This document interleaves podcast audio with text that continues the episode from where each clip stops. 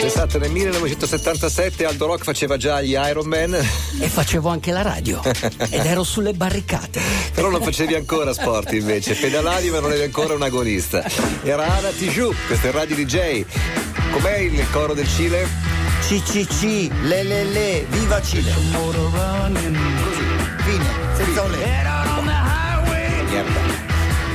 looking for adventure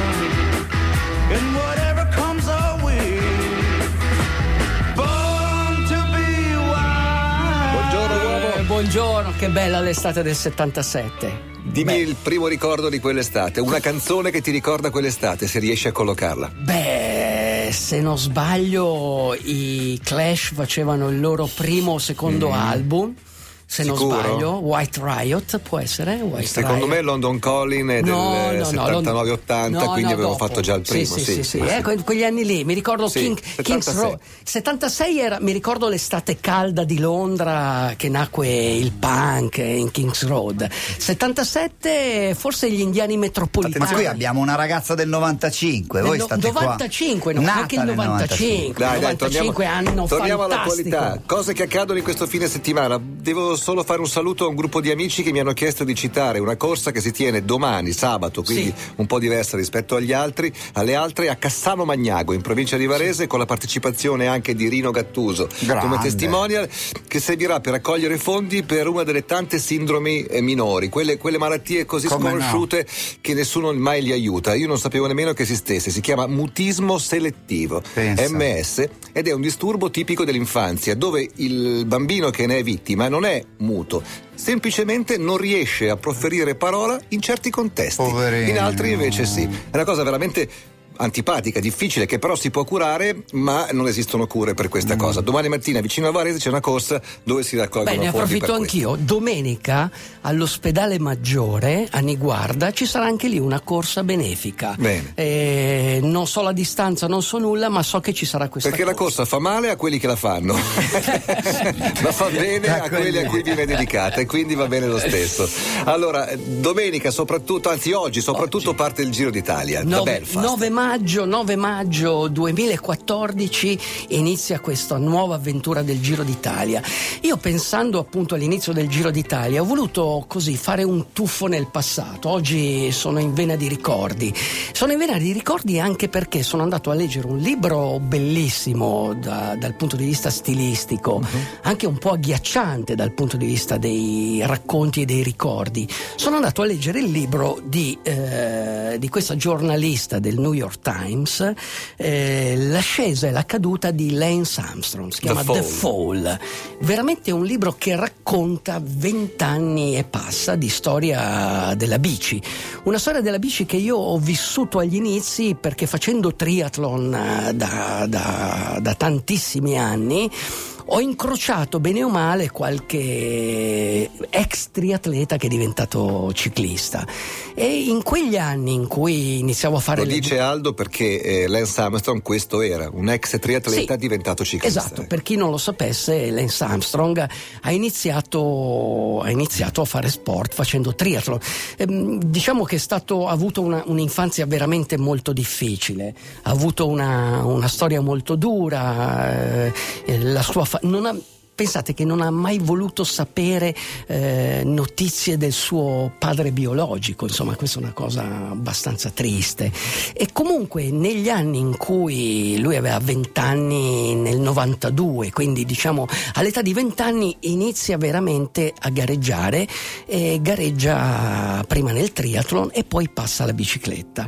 La cosa la cosa incredibile è che lui quando vinse a Oslo un campionato del mondo, eh, lì forse è venuta fuori la, la vera natura di questo, di questo uomo che, pensate, è stato considerato il più grande atleta della storia, cioè eh, come Cassius Clay, quindi non tanto il più grande ciclista, proprio era l'immagine dell'atletismo. Qui- quindi ci fa capire un po' questo, questo mondo sportivo, cosa, cosa ci potrebbe essere dietro. E la sua dichiarazione, che veramente ehm, era eh, significativa e in prospettiva e anche in retrospettiva, la possiamo anche valutare ehm, in maniera veramente diversa, col veritiera. senno di veritiera. Lui disse: Voglio correre per guadagnare e non lavorare. Cioè voglio correre per guadagnare e non lavorare. Questo è stato Lance Armstrong all'inizio.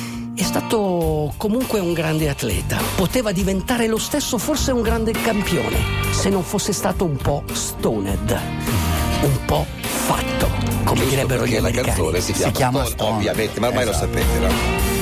Last night in the dark, I was Mi piace questa voce, vorrei averla anch'io quando canto, però purtroppo non so cantare. Come disse, come disse Lance Armstrong, voglio vinc- voglio. Voglio correre per guadagnare e non lavorare. Ecco, io vorrei guadagnare e non lavorare, ma senza correre. È possibile? Ma Sì. prima o poi lo sarà, Sì. sai. Prima o poi Prima qualcuno lo renderà Sì, possibile. tu puoi, puoi farlo, puoi farlo. Erano Blackie and the Rodeo Kings, questa è Radio DJ le 11.44, chi ci segue attraverso le telecamere di DJ TV avrà visto che tutti quanti, tranne Aldo Rock, evidentemente indossiamo una meravigliosa Non me maglietta con i merito, colori scusa. della Sono DJ un pecca- 10 di sono un Firenze. peccatore io. Eh, se la volete anche voi dovete iscrivervi, c'è, c'è ancora un po' di posti. insomma. posto? Sì, beh, manca ancora una settimana, Non il è come- grosso si iscrive adesso. Come gli spettacoli di Pucci, è tutto esaurito, ma, ma c'è un posto ma ancora. c'è ancora qualche posto. No, mi piacerebbe indossare in questo momento, in questa circostanza, la maglietta degli spietati di Radio DJ. Quella Eh, sì. Devi perdere Quella- qualche chilo, quella- sai, non ho fatto, non ho fatto le XL.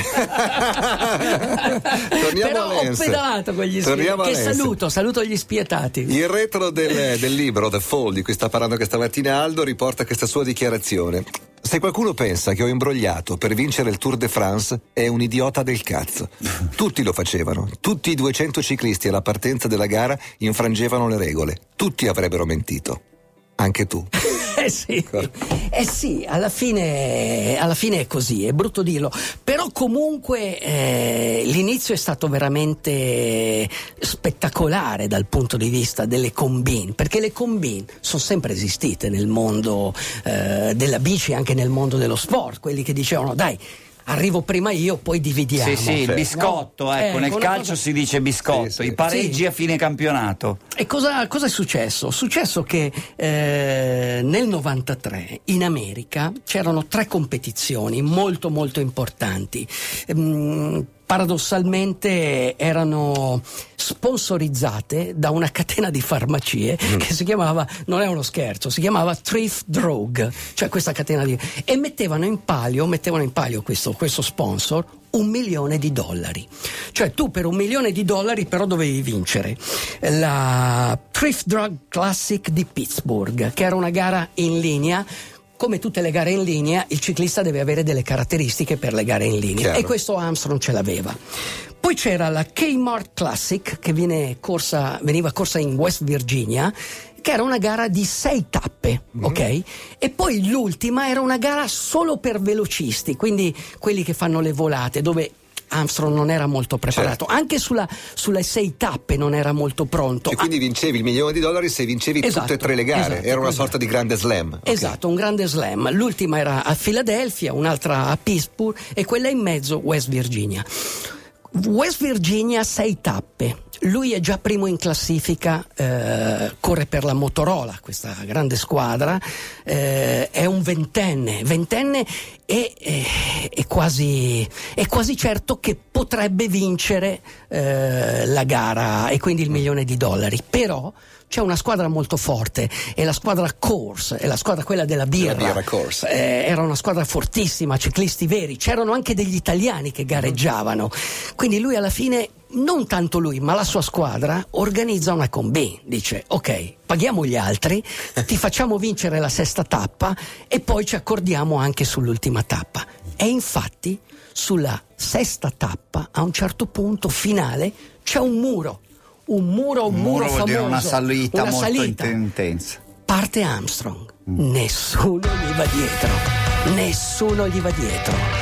E probabilmente lì è iniziato questa grande storia Questa delle cosa combine. nel libro la racconta Armstrong o la sostiene la giornalista? La sostengono un po' tutti, Ah, ci sono ok. gli incroci. Però lui non è- conferma. Lui, lui, Lui ha altri lui- pensieri. Sì, lui dice che qualcosa è successo.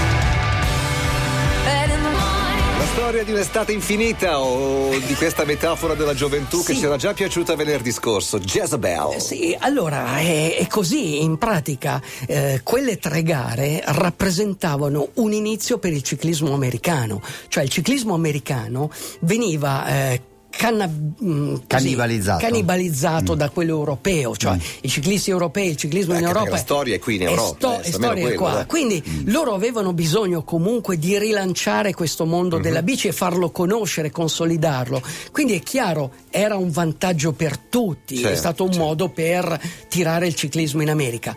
Poi, quando nell'estate vince una tappa del Tour de France, è fatta, cioè Armstrong vince nel diventa un eroe 93, nazionale. diventa un eroe, quindi cioè, il, il Beh, ciclismo... c'era già stato qualche americano forte, Lemon, poco prima, no? Soltanto lui, soltanto Lemond. Però lui aveva un modo di fare talmente cinematografico che non era soltanto un grande atleta, era soprattutto un grande personaggio, Sì, con aveva- grande carisma. Ma non solo avevano trovato la storia, cioè la storia del... Lui, guarda Nicola, per darti l'idea, era un po' il Murigno Eh. del, del ciclismo, nel senso che di uno fortissimo nel fare il suo lavoro, ma sempre astutamente consapevole del fatto che i media lo stessero Valentino seguendo. Rossi E quindi- anche, no? Sì, anche Valentino, anche se Valentino in maniera apparentemente Sì, più più naif. leggera, più Ma non, naif, non sì. solo, cioè lui comunque rappresentava un mondo che era in ascesa, era il nuovo mondo che Certo. arrivava, questo mondo della bici, degli eroi della bici e quindi era il momento giusto.